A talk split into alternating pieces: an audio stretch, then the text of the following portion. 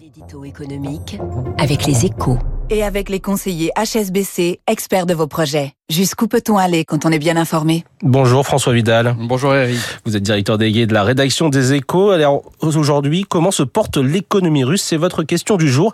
Et après un an de guerre et de sanctions économiques, le bilan est meilleur que prévu, François. Oui, l'effondrement rapide que nous promettaient les grands instituts de prévision n'a pas eu lieu, Eric. Hein. L'économie russe n'a pas échappé à la récession l'an dernier, mais avec un recul limité officiellement à 2% du PIB, elle affiche une résistance inattendue. Alors, comment expliquer cette robustesse que personne n'avait vu, vu venir? C'est d'abord le reflet de l'effort de guerre consenti par Moscou depuis le début des hostilités.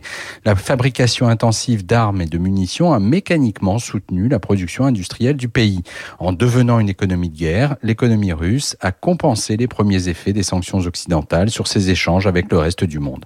La seconde raison de cette résistance inattendue, c'est chez nous qu'il faut la chercher. En achetant à prix d'or du gaz et du pétrole russe pendant une bonne partie de l'année, nous avons rempli les caisses du Kremlin comme jamais. De quoi donner à Vladimir Poutine les moyens de financer sa guerre. Maintenant que les embargos sur le pétrole et le gaz russe sont enfin effectifs, François, l'impact des sanctions devrait tout de même commencer à se faire sentir. Alors oui, dans, son bras de fer économique avec euh, l'Occident, Moscou a sans doute mangé, son pain blanc, effectivement. Hein. Mais le maître du Kremlin est loin d'être aux abois, car si les recettes tirées de ces ventes d'hydrocarbures vont beaucoup baisser cette année, elles ne vont pas se tarir pour autant. La Chine et l'Inde ayant déjà remplacé les Européens comme acheteurs de premier rang de son gaz et de son pétrole, à un prix décoté, certes, hein, autour de 50 dollars le baril pour le pétrole, mais suffisant pour poursuivre le conflit. Côté militaire aussi, la parade a été trouvée face à l'embargo sur les importations russes de matériel technologique, grâce à la Chine encore, qui vend à Moscou des technologies dites duales, c'est-à-dire à la fois civiles et militaires.